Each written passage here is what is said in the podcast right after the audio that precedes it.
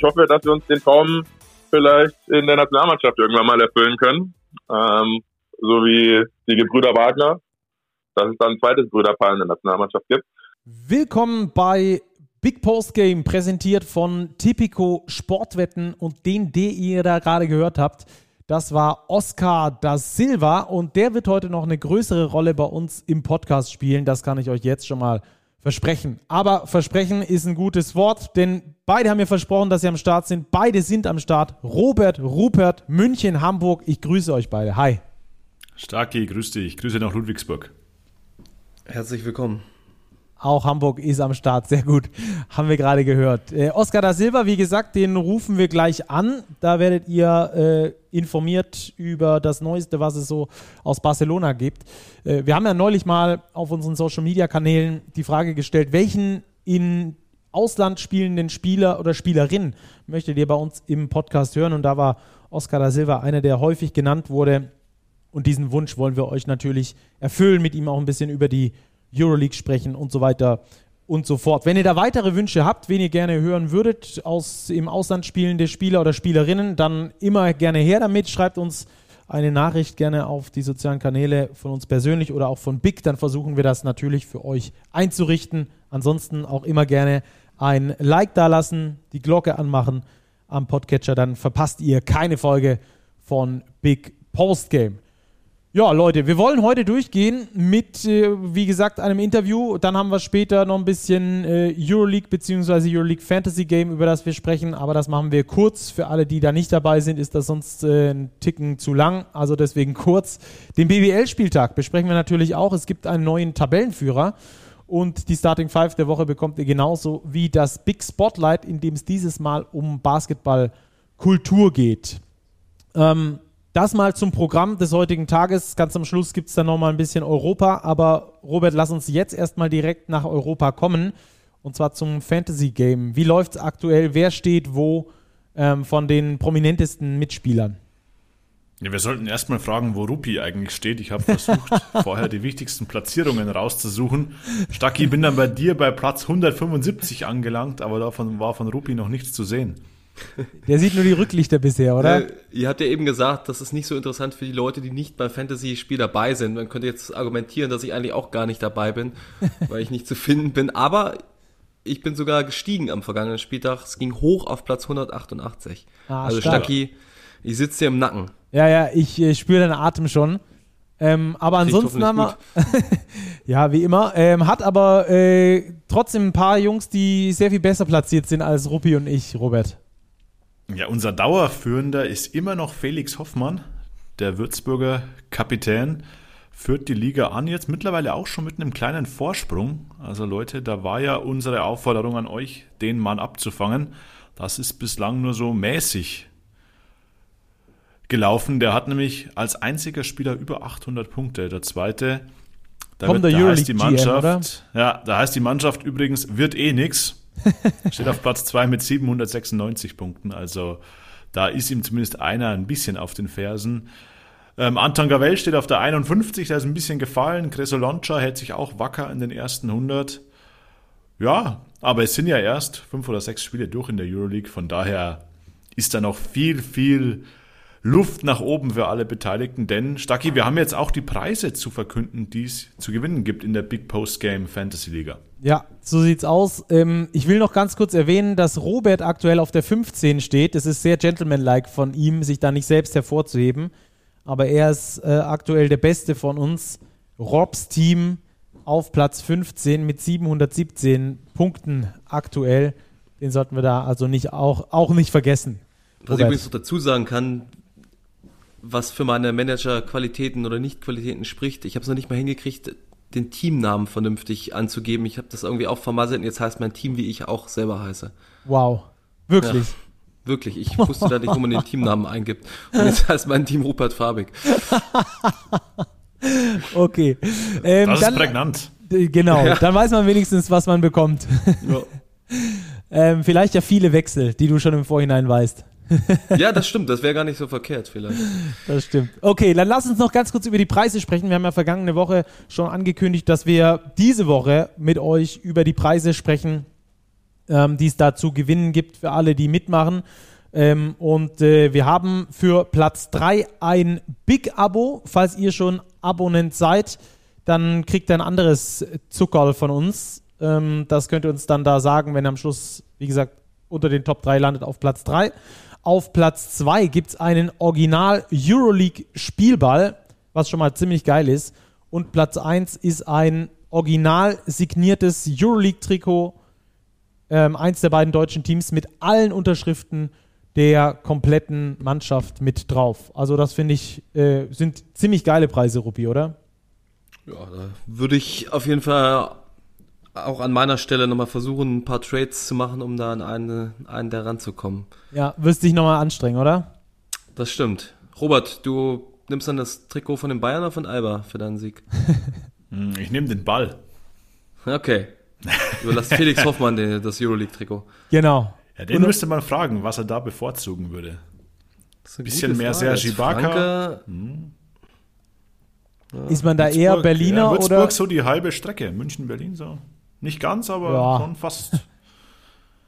Ja, also äh, wäre jetzt aktuell Felix Hoffmann, aber ob er das am Schluss ist, das müssen wir dann schauen. Jetzt sprechen wir gleich mit einem Euroleague-Spieler, wir haben es schon angekündigt, mit Oscar da Silva, der eine zunehmend große Rolle beim FC Barcelona spielt.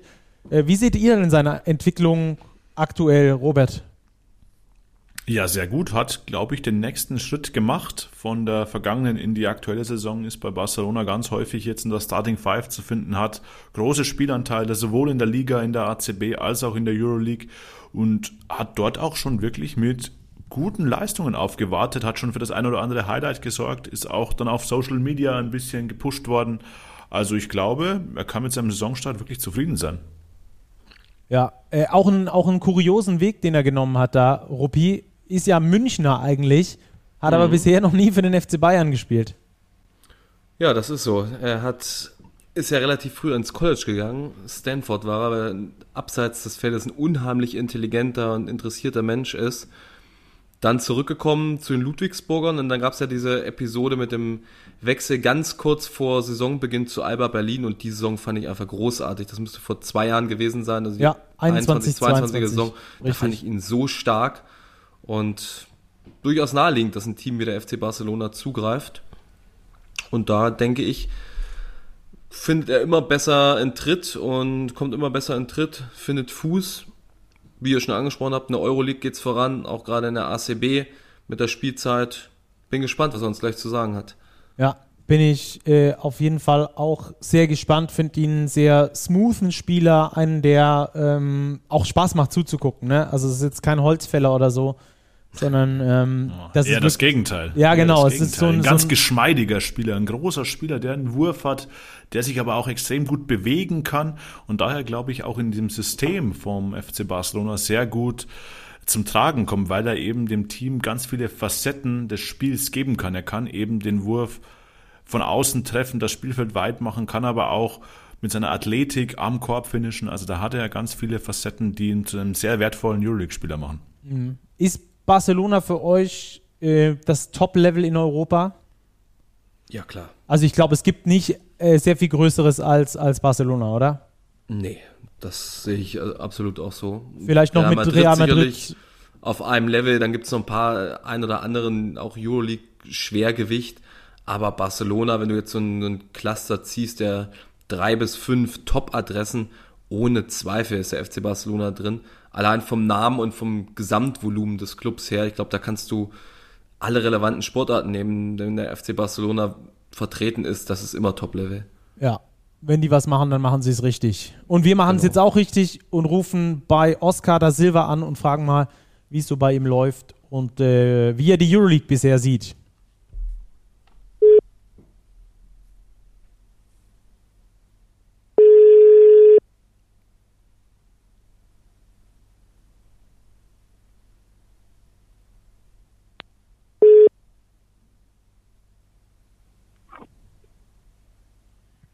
Hallo? Hi Oskar, hier ist Big Post Game. Robert, Rupert und Stacki. Grüße dich. Grüß euch beide. Servus. Guten Morgen. Hi, hi. Oder guten Mittag. Wir sind schon live drauf, wenn das für dich in Ordnung ist. Ach so, okay. Perfekt. Umso besser. Oskar, wie geht's dir? Wie ist das Wetter in Spanien? Gut, äh, gut genug, um noch äh, schön auf der Terrasse zu entspannen im Sonnenlicht. Wunderbar. Liegt wahrscheinlich auch daran, äh, dass es gerade sportlich bei dir ziemlich gut läuft. Wie zufrieden bist du aktuell mit eurer Saison? Ähm, Im Großen und Ganzen ganz okay. Zuletzt leider ein bisschen abgebaut. Wir haben die letzten beiden Spiele verloren gegen Real und gestern gegen Valencia in der ACB. Ähm, deswegen hat sich ein bisschen eingetucht die letzten beiden Tage, aber ich würde trotzdem sagen, dass es, äh, dass es bisher ganz gut läuft. Ähm, bin selber auch recht zufrieden. Ich versuche noch ein bisschen an meiner äh, Konstanz zu arbeiten, aber äh, bisher ist es, glaube ich, ein recht gelungener Start gewesen. Hm. Ihr habt ja als Team extrem gut getroffen in diesen ersten Spielen, habt die Bayern richtig weggebügelt. Ähm, hast du eine Erklärung, weshalb das so gut schon geklickt hat jetzt in den ersten Saisonspielen? Ich glaube, wir spielen einfach gerne zusammen. Wir haben äh, Freude auf dem Feld. Ähm, wir haben einen guten Kern von Spielern von letztem Jahr, den wir zusammenhalten konnten. Äh, noch dazu ein paar gute, äh, hochqualitative Verpflichtungen gemacht. Und ähm, ja, wir genießen es einfach auf dem Feld zu stehen. Ähm, haben natürlich äh, einiges an Qualität auch im Kader und äh, hoffen, dass unser unser äh, bester Schütze Nicolas Laprovitola bald wieder von Verletzung zurückkehrt, dass wir wieder vollständig angreifen können. Oskar, wir haben uns vergangenen Mai in Kaunas getroffen beim Euroleague Final Four. Am Tag mhm. nach eurem Halbfinalausscheiden, wo du sehr enttäuscht warst. Damals war noch Sharunas Jasikevicius euer Trainer. Du bist auch an dem Wochenende nicht zum Einsatz gekommen. Jetzt habt ihr den Trainerwechsel vollzogen hin zu Roger Grimaud. Wie ist es für dich jetzt unter dem neuen Trainer? Macht es das einfacher für dich, weil es einen frischen Start gibt? Muss man sich auch an den erstmal gewöhnen? Bist du schon, hast du dich da schon gut reingefunden in deine Rolle? Ähm, ich glaube, es ist von, von beiden Seiten eine Eingewöhnungsphase äh, notwendig gewesen. Ich glaube, die, die, die, dauert auch immer noch an. Ähm, aber ich fühle mich äh, schon sehr wohl mit, äh, mit Roger. Äh, ich glaube, er ist ein guter Trainer. Es ist ein bisschen eine andere, eine andere Personalie als, als äh, Sarahs letztes Jahr natürlich, weil Sarah ein sehr, äh, wie man ja am Spielfeld dran sieht, ein sehr lauter, sehr dominanter Typ ist. Äh, Roger ist ein bisschen, ein bisschen ruhigerer.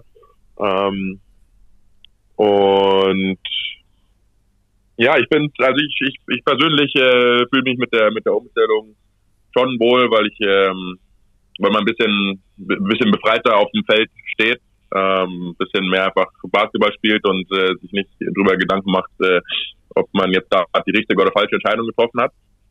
Ähm, aber ich glaube trotzdem, dass ich letztes Jahr sehr viel gelernt habe, äh, dass es ein, dass es ein gutes lehrreiches Jahr für mich war und ich weiß nicht, ob ich äh, jetzt also wenn ich das nicht gehabt hätte, dieses, dieses Jahr mit Schwierigkeiten und mit harter Schule und so, ob dann ob ich dann dieses Jahr äh, genauso gut reingestartet wäre.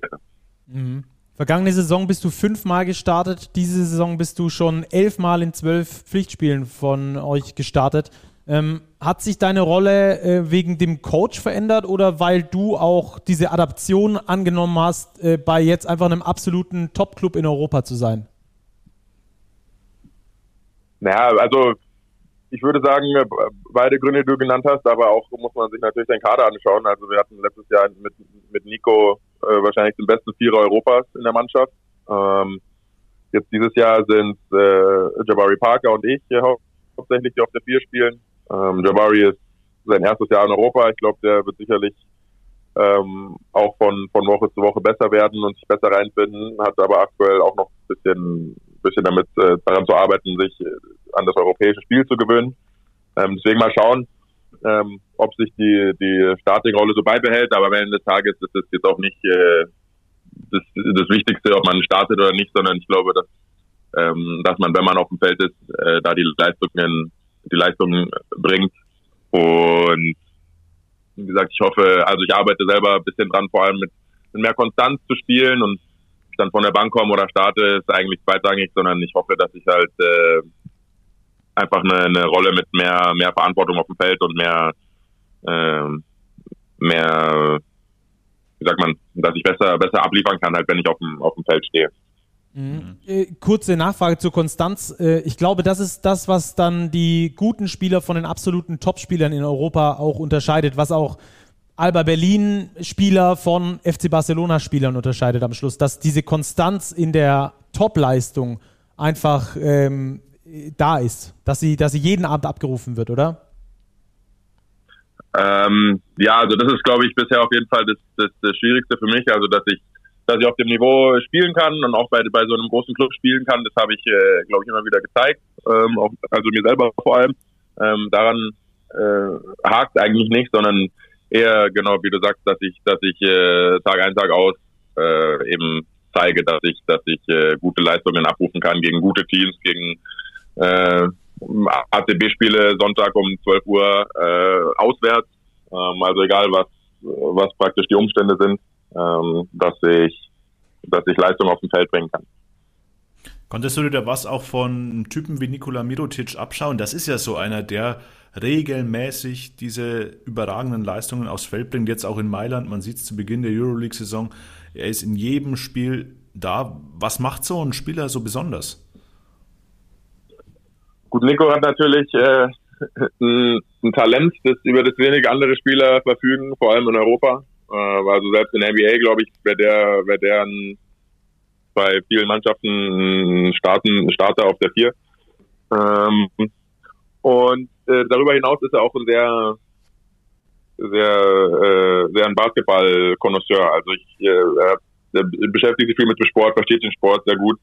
Ähm, und ich konnte von ihm schon einiges mitnehmen. Also ob taktische Sachen waren letztes Jahr oder irgendwie mal ein paar Moves oder sowas. Ähm, es war schon sehr wertvoll, äh, jeden Tag gegen den trainieren zu dürfen ähm, und ihn in, in gewissen Situationen äh, in denen ich auf dem, auf dem Spielfeld stehe, äh, fragen zu können, was, äh, wie er diese Situation, dieselbe Situation liest, auf was er achtet. Ähm, und so habe ich von, von Nico schon einiges mitnehmen dürfen letztes Jahr, Gott sei Dank. Bis jetzt ein zweites Jahr in Barca und ich erinnere mich, dass du im Mai mir auch gesagt hast, so das erste Jahr, da hast du mit gerechnet, dass du nicht immer so viel spielst, dass du es ein Lehrjahr für dich ist, was du eingeplant hast, was du mitnehmen willst. Was hast du denn jetzt im Sommer spezifisch gemacht, um, um in diesem zweiten Jahr einen größeren Einfluss zu nehmen? Ähm, ich würde als allererstes äh, immer meinen mein Wurf nennen. Das glaube ich, so das, äh, das größte Thema. Ähm, von außen einfach konstanter zu sein. Ich glaube, äh, das öffnet mein, mein Spiel in viele Richtungen. Ähm, und dann aber auch bisschen ein Video schauen, ein Verständnis mir dafür verschaffen, was mein, was meine Rolle in dem Team sein wird, was ich, äh, was ich hier der Mannschaft bringen muss. Ähm, denn äh, wir haben ausgezeichnete Spieler, die jedes Spiel 20 Punkte machen können, aber ich glaube, das ist nicht das Einzige, was die Mannschaft braucht. Und, ähm, es ist auch nicht meine Rolle in diesem Team, äh, jedes Spiel 20 Punkte zu machen, sondern eben ein bisschen mehr so vielleicht die kleineren Sachen, äh, die man nicht unbedingt sieht. Ähm, und genau, ein bisschen, bisschen mir, mir klar darüber zu werden, bewusst darüber zu werden, was ich, was ich hier äh, leisten muss. Mhm.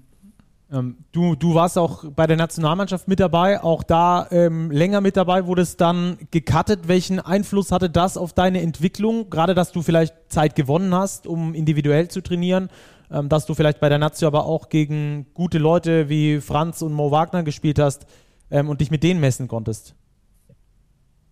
War eine super coole Erfahrung. Ähm, auch das ist auch, obwohl ich leider nicht genommen wurde oder obwohl ich am Ende leider nicht äh, mitgefahren bin, hat war es eine sehr, sehr große Bereicherung für meinen Sommer. Ich fand super, wie du sagtest, gegen, gegen diese hochkarätigen Spieler zu spielen, ein NBA-Spieler mal zu spielen, äh, mit denen zu trainieren, einfach Zeit mit denen zu verbringen. Und ich glaube, ähm, es hat mich auch, auch besser gemacht, die, die zwei, drei Wochen, die ich mit der Mannschaft verbracht habe. Ähm, natürlich wäre es super gewesen, mitzufahren und eine Goldmedaille auch zu gewinnen, aber ähm, ich glaube, der, der Kern der, der Mannschaft äh, mit, den, mit den Spielern, die in der, bei der Europameisterschaft dabei waren, so war ähm, schon schwer, da die, die, da die Rotation noch mit zu knacken und ähm, mal schauen. Ich hoffe, dass es vielleicht nächsten Sommer was wird.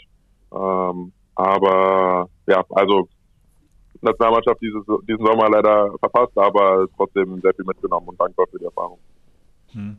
Es hat bei dir ja generell relativ lange gedauert, bis du dann in den Dunstkreis der Nationalmannschaft gekommen bist.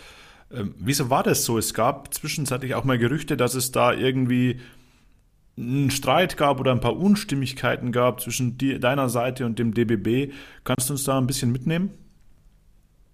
Naja, ich war halt, ähm, also Streit äh, würde ich äh, jetzt nicht so bestätigen. Ich war halt äh, vier Jahre in Amerika am College, ähm, wo ich so schon immer sehr wenig Zeit hatte, ähm, daheim zu sein. Dann zusätzlich meistens äh, Uni auch über, über den Sommer hatte, Kurse, die ich belegen musste. Und deswegen sind die vier Jahre eigentlich rausgefallen. Deswegen war ich vier Jahre da so ein bisschen äh, weg vom Fenster, nachdem ich in der U18 und der U19 gespielt habe. Ähm, und dann, naja, das, das Jahr in Berlin war ja mein erstes Jahr in Europa, äh, mein erstes Jahr als, als Profi.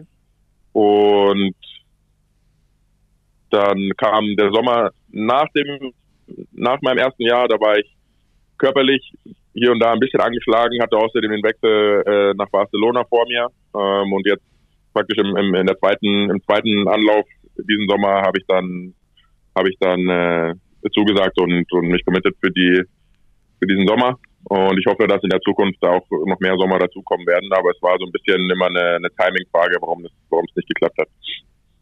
Ja, du sprichst denn die kommenden Jahre an. Wie schwierig wird es denn überhaupt in das Team hineinzukommen vor Olympia?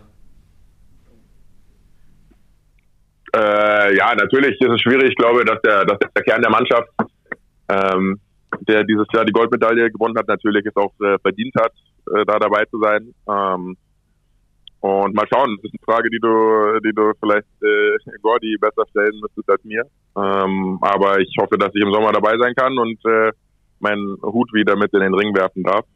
Ähm, aber ja, also ich finde alle alle zwölf Jungs, die dieses Jahr da dabei waren, haben natürlich äh, Vorrecht und und äh, es verdient, äh, auch bei Olympia dabei zu sein hilft ja dann nur, äh, irgendwie Topleistungen abzurufen und sich möglichst gut ins Spiel zu bringen. Äh, die Entscheidung liegt ja dann nicht bei dir, ansonsten wärst du sicher im, im Olympiakader. Davon können wir auf jeden Fall ausgehen.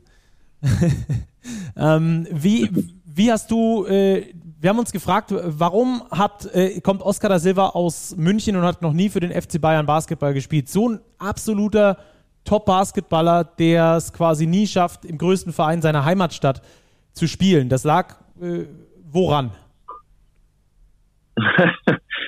äh, war auch eine Frage, die ihr dem FC Bayern vielleicht stellen könnt, den Verantwortlichen. ähm, nein, aber ich habe äh, im, im Jugendbereich tatsächlich war, habe ich bei der IBAM gespielt, beim MTSV Schwabing. Ähm, und da war der FC Bayern in der NBBL und in der JBL halt immer so ein bisschen der erklärte Erzgegner natürlich, weil Stadtrivalität und alles. Ähm, das heißt, vor meiner Zeit am College war Bayern eben so ein bisschen der, der Feind. Und dann, als ich zurückkam vom College, ähm, war ich ja erst die, die Saison, äh, den Rest der Saison in Ludwigsburg ähm, 2021 und ähm, wurde dann von, von Alba unter Vertrag genommen. Ähm, und ja, also da war ich auf dem Markt und da hat äh, Alba dann praktisch zugeschlagen. Also mehr kann ich da auch nicht dazu sagen.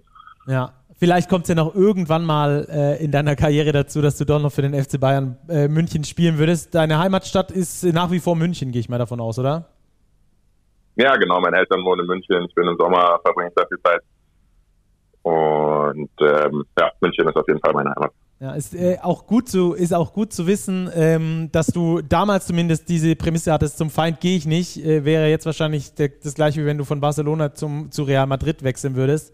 Ähm, hört, hört, man nicht allzu oft im Profisport, dass es dann da tatsächlich Grenzen gibt. Hat man jetzt auch diese Saison wieder gesehen bei Costas Lukas äh, beispielsweise, ähm, dass da dann die Grenzen doch verschwimmen, wenn das Geld mehr wird. ja gut, das war damals im, im Jugendbereich, das ist natürlich auch eine, eine andere eine andere Ebene, äh, muss man muss man mal sagen. Ähm, und ähm, mein Ziel war außerdem, äh, ein Stipendium an, fürs College zu bekommen mit, mit 16, 17 Jahren. Ähm, und da hat Bayern auch irgendwie nicht ganz so gut reingepasst halt in diesen Plan, weil ähm, die großen europäischen Clubs, äh, glaube ich, ist kein Geheimnis, dass die ihre Spieler lieber hier behalten. Ähm, Und deswegen habe ich bei, bei der IBAM auf jeden Fall auch einfach mein, meine, meinen Plan besser äh, erfüllbar gesehen als äh, beim FC Bayern. Hm. Was drastische Wechsel angeht, kannst du ja mal bei Nico Laprovitola nachfragen. Der ist ja auch von Real Madrid jetzt zu ja, genau. Barcelona genau. gegangen.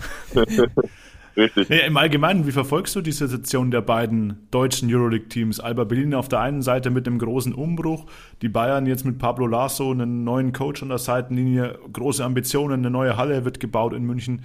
Wie betrachtest du das als Außenstehender aktuell? Ich verfolge beide Mannschaften, ähm, vor allem dadurch, dass ich äh, Freunde in beiden Mannschaften habe, äh, bei Berlin selber gespielt habe, sehr viel Sympathie für den Vereinstag. Ähm, deswegen schaue ich, wenn wir nicht gerade zur gleichen Zeit spielen, äh, schaue ich schon gerne in die Spiele rein.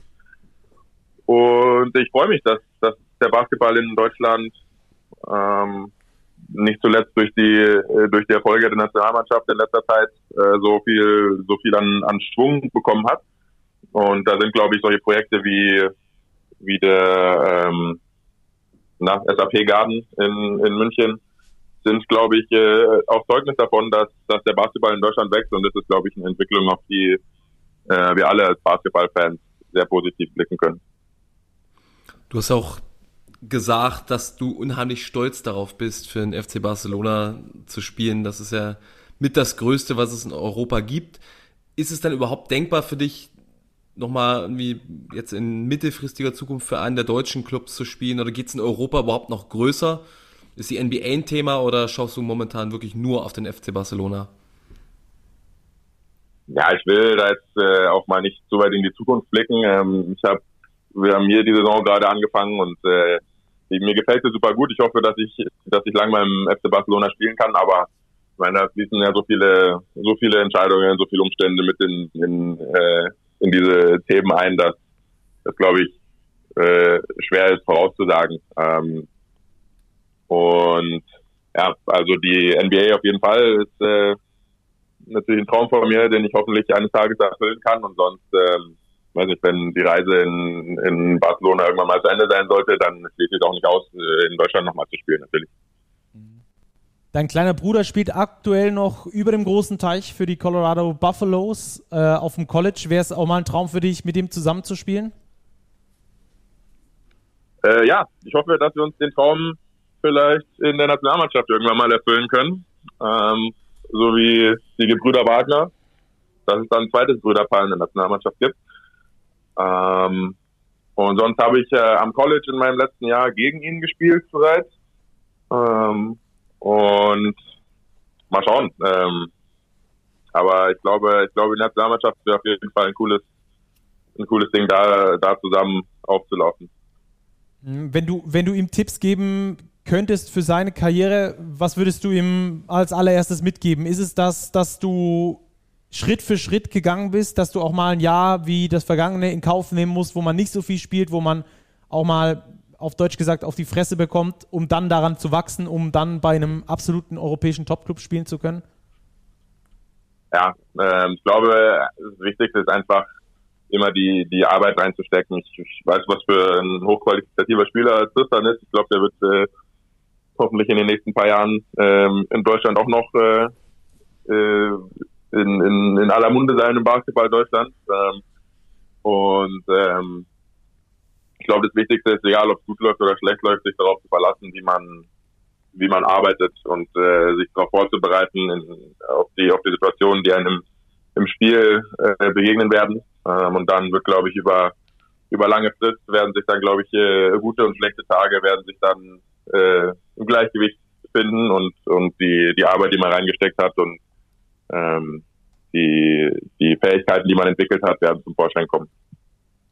Mhm. Dann haben wir nur noch zwei Fragen an dich. Wer wird Euroleague Champion 2024 in Berlin? FC Barcelona.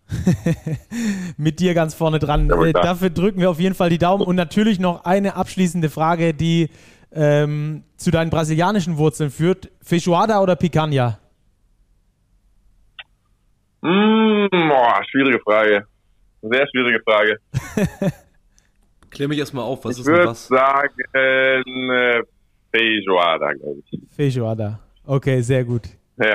Gibt's beides bei deinem Dad im, im Restaurant in München, denke ich mal, oder? Richtig, gibt's beides. Wunderbar. Dann da nochmal ein Tipp, in das Restaurant zu gehen und beides mal zu probieren. Wir klären gleich noch auf, was das ist. Vielen Dank, Oskar, auf jeden Fall für deine Zeit. Hat Spaß gemacht. Alles klar, danke euch. Viel Erfolg danke für die dir. Saison. Ciao, bis bald. Danke, Jungs. Ciao. Ciao. Da kam das Servus nochmal hinterher. Ne? Mhm. Merkt man schon, der ist äh, immer noch Urmünchner. Äh, Feijoada ist äh, ein Bohneneintopf mit äh, schwarzen Bohnen und ähm, ja, so ein bisschen gulaschartigem Fleisch, was ziemlich nice ist. Ähm, ein brasilianisches ähm, Nationalgericht, genauso wie Picanha. Das ist Tafelspitz direkt mit so, mit so einem Fettdeckel direkt über dem Feuer gegrillt und dann schneidest du das so vom Spieß runter. Ja, die Dinger kenne ich ja, diese ja, Restaurants, das ist, das ist Picanha. an Fleisch vertilgen kannst. Ja, genau. Ähm, ich bin, ich wäre, glaube ich, eher Typ Picanha, aber müssen wir mal, wenn wir, wenn wir Robert besuchen gehen, mal austesten in München, was, was das Bessere ist. Das kriegen wir hin. Ah, damit, die Einladung ist ausgesprochen. Oh, sehr schön. Sehr gut. Ja. Stacki sich selber eingeladen. Perfekt kann er. Da kommt der Piranha Stacki nach München, ja, um genau. Picanha zu essen. Sehr gut. Okay, dann, liebe Leute, starten wir mit unserem kleinen Werbeblock, denn hier ist für euch der Tipico-Tipp der Woche. Und was haben wir dieses Mal in unserem Tipico-Tipp der Woche, Robert?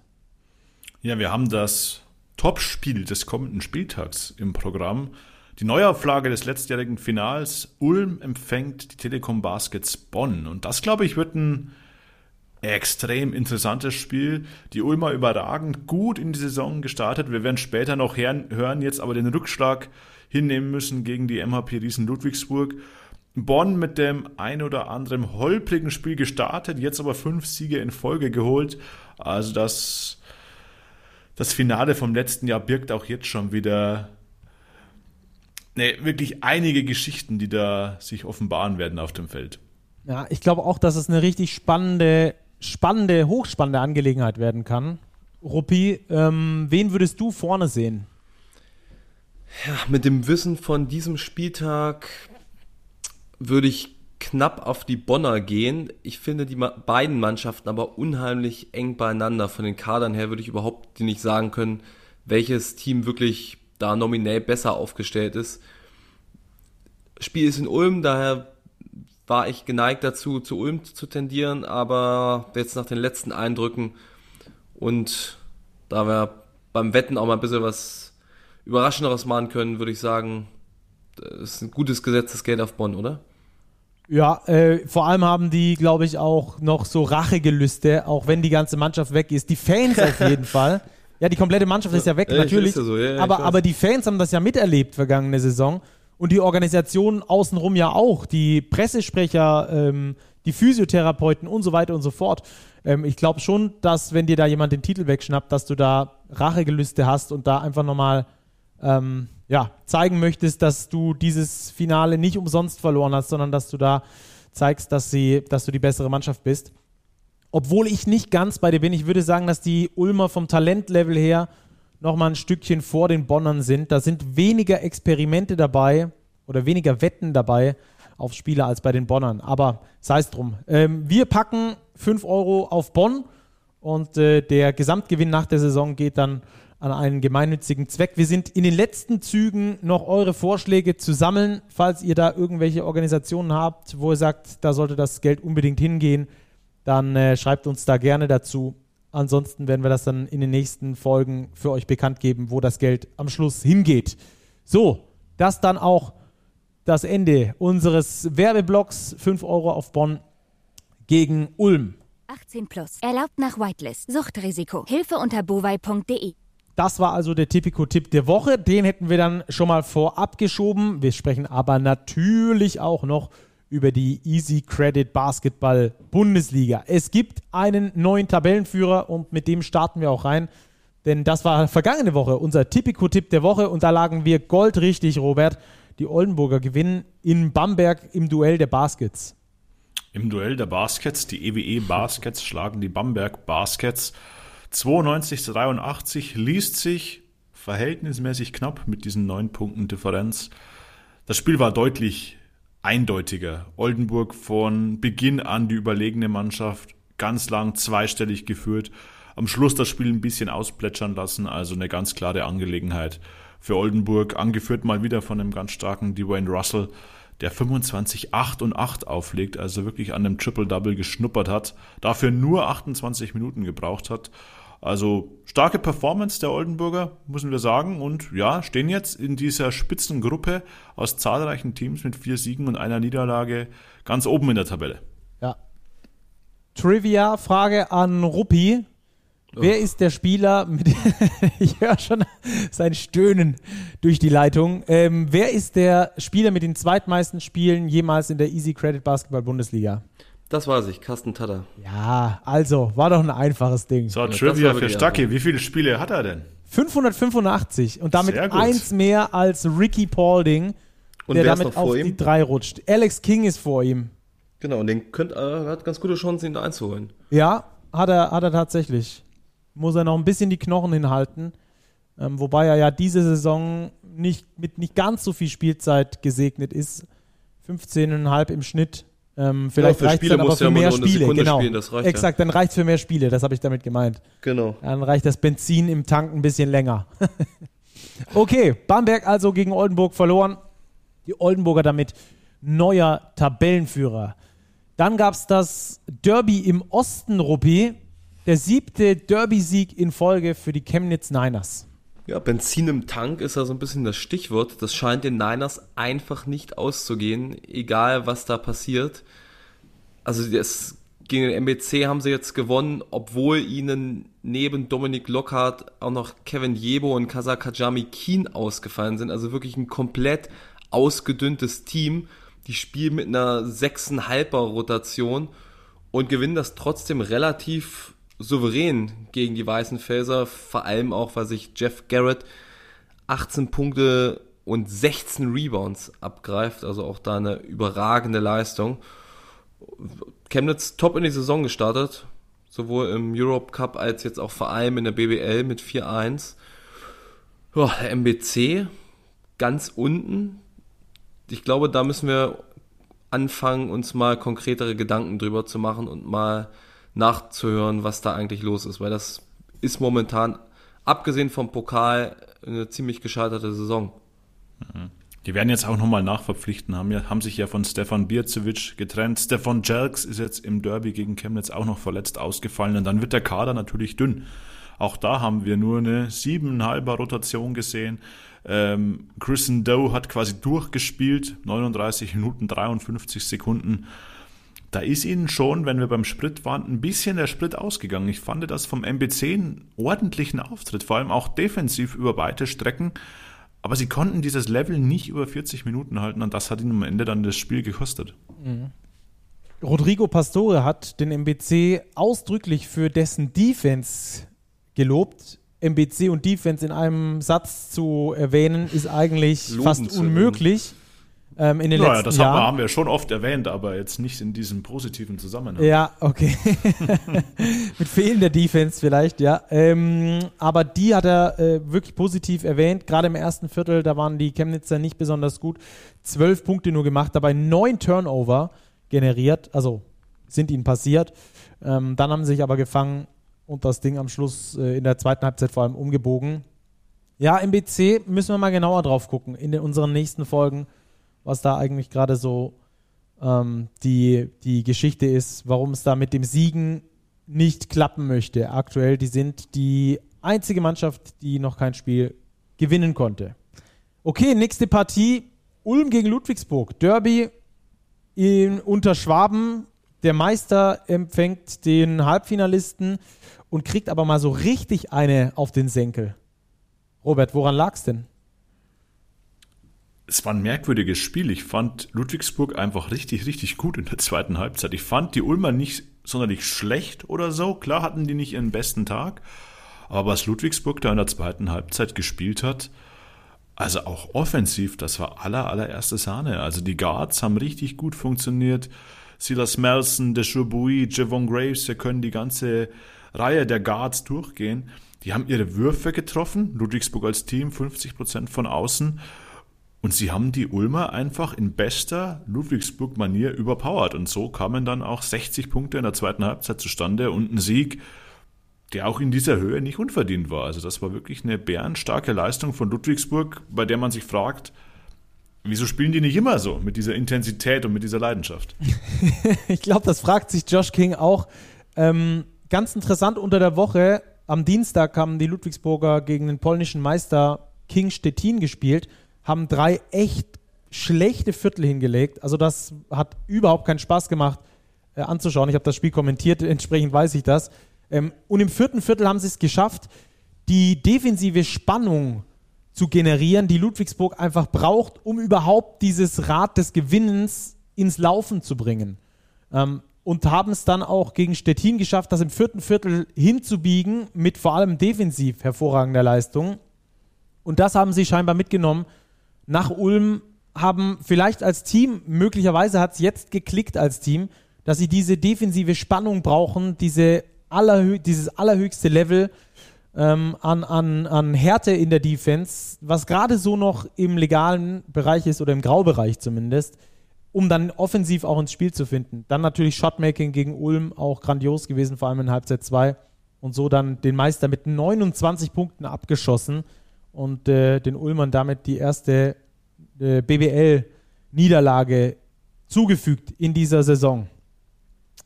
Dann hatten wir das erste Spiel mit Overtime, Fechter gegen Braunschweig Ruppi und das trotz des Ausfalls von Tommy Cusey über die Crunch-Time, denn der war draußen mit fünf Fouls. Exakt, der musste für seine Verhältnisse relativ früh raus. In den 26 Minuten hat er natürlich wieder seine 17-7 aufgelegt was ja für ihn mittlerweile schon wenig ist. Aber ohne Tommy Cusey in der Crunch-Time kann man eigentlich erwarten, dass Rasta Fechter das Ding nicht wuppt, weil er ihr absoluter Go-To-Guy war, auch mit diversen Game-Winnern. Ich erinnere mich an das Spiel gegen Göttingen. Jetzt wieder ein Overtime-Spiel für Fechter und sie bringen es trotzdem nach Hause, beziehungsweise belassen den Sieg nach Hause. Erste Linie dank Wes Iwundu, der 24-6 auflegt. Die Braunschweiger diesmal nicht mit so ganz starken Leistungen von TJ Crockett oder auch Nico Tischler. Aber ich muss sagen, der Kader gefällt mir wirklich gut. Ich finde, die haben ein wahnsinnig athletisches Potenzial. Die sind vielseitig. Die haben Spieler mit generell spielerisch unheimlich viel Potenzial. Ist auch fast jeder Akteur in der Lage, ein wirklich gutes Spiel abzuliefern und nicht Spieler, von denen du weißt, die haben ein gewisses Limit und drüber geht's einfach partout nicht. Haben zwar jetzt auch drei in Folge verloren, bei 2-3 angekommen, aber das Spiel hat mir eigentlich so gezeigt, dass man für beide Mannschaften guter Dinge sein können, was die restliche Saison angeht. Fechter auf jeden Fall in Richtung Play-ins und die Braunschweiger haben aus meiner Sicht auch nichts mit dem Abstieg zu tun. Mhm. Ich glaube, das war so eine der Clubs, bei dem ich und wir allgemein bei unserem Power Ranking ähm, am weitesten daneben lagen bei den Basketball-Löwen Braunschweig. Also die Fechter hatten wir schon im Playoff-Rennen irgendwo gesehen, so Platz 9 oder 10. Die overperformen da gerade ein bisschen, aber die Basketball-Löwen Braunschweig, ich glaube, dass die, dass wir da wirklich daneben lagen. Ähm, auch, auch, wie du es gesagt hast, da, da, um die muss man sich, glaube ich, keine Sorgen machen in Richtung Abstieg. Das ist eine richtig competitive Mannschaft, die jung ist, die athletisch ist, die Spaß macht ähm, und ich finde, mir persönlich gefällt Gilson Bango hervorragend. 23 und 13. Boah. Überragend. Ja. Krass. Wirklich. Hocheffektiv auch vor allem. Lässt ja. kaum was liegen, nimmt sich nur die Abschlüsse, die hochprozentig sind und die macht er danach alle rein. Also das ist wirklich beeindruckend. Sechs Offensiv-Rebounds ähm, dazu ja. geholt. Also der ähm, empfiehlt sich für höhere Aufgaben. Den sehen wir in Europa nächste Saison. Ja, glaube ich auch. Auf, auf hohem europäischen Level. Okay, nächstes Spiel. Heidelberg gegen Hamburg. Und das war, äh, wenn wir gerade beim Spiel Wow gesagt haben, Fechter gegen Braunschweig, weil es lange spannend war und äh, gutes Niveau, da müssen wir bei Heidelberg gegen Hamburg das Gegenteil behaupten. Ne, vor allem bei den Heidelbergern. Ja. ja, ne? Auch eine Mannschaft, bei der wir bezüglich unseres Power Rankings weit daneben ja. lagen, mhm. aber in die andere Richtung. Wir hatten sie ja auch im Dunstkreis der Playoffs aber so langsam, glaube ich, muss man sich um die Heidelberger schon ein bisschen Sorgen machen, weil das stimmt aktuell noch sehr, sehr wenig. Und zwar an beiden Enden des Courts. Sie treffen nicht gut vorne. Ja, schlechteste Trefferquote der Liga. Ja, aber sie verteidigen auch nicht gut. Sie kassieren in jedem Spiel fast 90 Punkte oder mehr. Diesmal gegen Hamburg waren es wieder 88 Stück in heimischer Halle. Das ist einfach zu viel, was man da defensiv zulässt. Und diese Kombination aus vorne nicht treffen und hinten viel zulassen, die war noch nie sonderlich gut. das stimmt. Gut zusammengefasst. Ähm, ja, sie haben die schlechteste Trefferquote der Liga mit unter 42 Prozent aus dem Feld. Von der Dreierlinie ist es die drittschlechteste Quote von unter 30 Prozent, also 29,2 da. Bei, das muss man auch immer dazu sagen, den meisten Würfen, die sie bisher nehmen von der Dreierlinie. Fast 40 Dreier pro Spiel ähm, mit überschaubarem Erfolg bis dahin. Aber die Hamburger, die gewinnen, Ruppi. Die gewinnen endlich mal wieder. Nach vorher wettbewerbsübergreifend acht Niederlagen in Serie. Hätten sie in Heidelberg verloren, hätten sie ihren Negativrekord eingestellt aus der ersten BBL-Saison. So haben sie es geschafft und das war auch eine Leistung, in der sie wirklich mal gezeigt haben, was in der Mannschaft steckt, wenn alles optimal läuft, so wie auch schon in Ludwigsburg zu Saisonbeginn. Gut getroffen, zumindest so was, was den Zweierbereich angeht, haben wir aber doch dann wirklich die Abschlüsse gesucht und nicht zu viele Dreier genommen. Das war ja eigen, sollte ja eigentlich eine Stärke sein, dass sie gut Dreier werfen können. Das hat sich bislang nicht bestätigt. Haben das Spiel aber auch ein bisschen mehr nach innen verlagert, haben damit Alex Jeva auch wirklich einen sehr fähigen Mann, haben die Athletik bei den Leuten, den Korb zu attackieren. In erster Linie Al Durham, Will Christmas das jetzt gezeigt. Und vor allem auch mal richtig gut verteidigt. Und das war ja ein großes Problem in den vergangenen Spielen, dass die Mannschaft zwar offensiv erwartbare Probleme hatte, die Struktur, alles hat nicht so gepasst, aber die Defensive, dass die ja eigentlich das Steckenpferd sein sollte, dass die so katastrophal war, obwohl es athletische Spieler im Team gibt, das war schon erstaunlich und da haben sie sich wirklich gesteigert und haben nach den Rückschritten der vergangenen Wochen jetzt einen großen Schritt nach vorn gemacht. Ich glaube, das wird auch für ein riesiges Aufatmen gesorgt haben, Erleichterung, weil sieht einfach mal, okay, es geht doch, solche Niederlagenserien machen ja auch etwas mit Spielern und den Erfolg gegen einen Konkurrenten, ja offenkundig im Abstiegskampf, wenn Heidelberg sich so anschaut, ist natürlich auch nochmal doppelt wichtig. Ja. Richtig. Ähm, werden wir auch weiter beobachten, was da in Heidelberg und Hamburg passiert. Werden dann natürlich unser Augenmerk irgendwann auch drauflegen, um dann da herauszufinden, was die Probleme sind oder wie sie auch geklärt werden konnten vielleicht. Das wäre natürlich den Teams zu wünschen. Bayern gegen Würzburg. Äh, Problem ist da kein Stichwort. Es war problemlos für den FC Bayern. Basketball Robert, die mal wieder mit der vollen Kapelle spielen. Alle bekommen reichlich Minuten und äh, gehen dann ungefährdet ins Ziel da beim Heimspiel gegen die Würzburg Baskets. Ja, ein plus 23 Sieg, 87, 64. Du sagst es ungefährdet. Ja, eine volle Kapelle auf dem Feld, aber auch äh, wichtige Spieler geschont. Ähm, Andi Obst, Isaac Bonga beispielsweise, die beiden Weltmeister standen gar nicht im Kader. Und ich glaube schon, dass das jetzt so ein erster Fingerzeig ist, wohin das in der BBL gehen kann mit den Bayern. Pablo Lasso verteilt die Minuten sehr breit. Das kennt man aus Trinchieri-Zeiten nicht immer. Aber diesmal war es wirklich so, er hat die meisten Minuten gespielt. Ich meine, Carson Edwards ja, mit, 25. mit 25. Der Rest irgendwo zwischen 15 und 22, 23 Minuten unterwegs. Alle Spieler eingesetzt, alle Spieler gescored. Gutes Teamspiel, also da findet man sich zusammen gute Reaktion gezeigt nach der Euroleague-Niederlage am vergangenen Freitag gegen Fenerbahce, die vermeidbar gewesen wäre. Da hat man einfach schlecht geworfen von außen. Ähm, da wird man sich ärgern, beziehungsweise man hat den Spielern angemerkt im direkten Gespräch, dass sie sich sehr über diese Pleite geärgert haben. Umso wichtiger, gleich ein Erfolgserlebnis nachzulegen und jetzt den Fokus nach vorne zu richten auf das nächste Euroleague-Spiel während der Woche in Belgrad. Was nicht einfach wird. Ähm, allein schon stimmungstechnisch. Dann haben wir Rostock gegen Tübingen. Ein ganz kurioses Ding gewesen. Die Tübinger eigentlich schon sehr sicher als Sieger festgestanden und dann rettet sich Rostock in die Overtime durch einen verworfenen Freiwurf, also mit Absicht verworfenen Freiwurf, einen Pass raus an die Dreierlinie, ein Dreier und so wurden dann vier Punkte äh, noch aufgeholt. Kurz vor Schluss und so ging es in die Overtime und dann holt sich Rostock tatsächlich das Ding zu Hause. Das ist schon kurios und tut den Tübingern, glaube ich, richtig, richtig, richtig arg weh, Robert. Ja, das ist so ein Spiel, das, da werden sich lange drüber ärgern. Ein typisches Spiel, was ich finde, dass unerfahrene Mannschaften Aufsteiger noch verlieren, weil das war ja noch kurioser, was du gerade beschrieben hast, so an die letzten 16 Sekunden. Tübingen hat 26 Sekunden vor Schluss mit fünf Punkten geführt. Und dann passiert eigentlich, da kommt alles zusammen. Dann faulen sie Tyler Nason beim Dreier. So, der trifft alle drei Freiwürfe. Das ist schon mal echt eine unglückliche Situation. Jiven Jackson macht seine beiden Freiwürfe rein sind sie vier Punkte vor, 16 Sekunden Verschluss und dann passiert eben, was du angesprochen hast. Chris Carter macht den ersten Freiwurf, verwirft den, den zweiten, dann gibt's den Pass raus zu Derek Aston Jr., der per Dreier ausgleicht und dann ist natürlich so ein, so ein Team auch gebrochen. Ah, bitter für Tübingen. Die müssen nach dem Sieg in Bonn jetzt auch mal wieder anfangen, ein paar Spiele zu gewinnen, sonst rutschen sie da auch ganz schön tief weit unten rein. Ja, und die Rostocker haben auch einen sehr, sehr guten Start jetzt oder einen guten, ordentlichen Start hingelegt.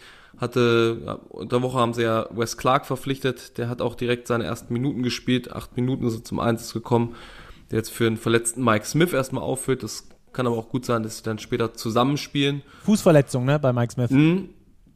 Und ja, Rostock voll im BBL Europe Cup Modus tief drin. Ich hatte unter der Woche mal kurz mit Christian Held telefoniert und war irgendwie auch so drauf zu sprechen kommen, wie denn die nächsten Spiele aussehen und dann meinte er, keine Ahnung, ich weiß, dass wir das nächste Spiel gegen Tübingen spielen und dann ist wieder Europe Cup, äh, ja, muss ich mal gucken, gegen wen es überhaupt geht und alles andere ist sowieso komplett schwarz und ausgeblendet, also die stecken da so richtig tief in der Doppelbelastung drin.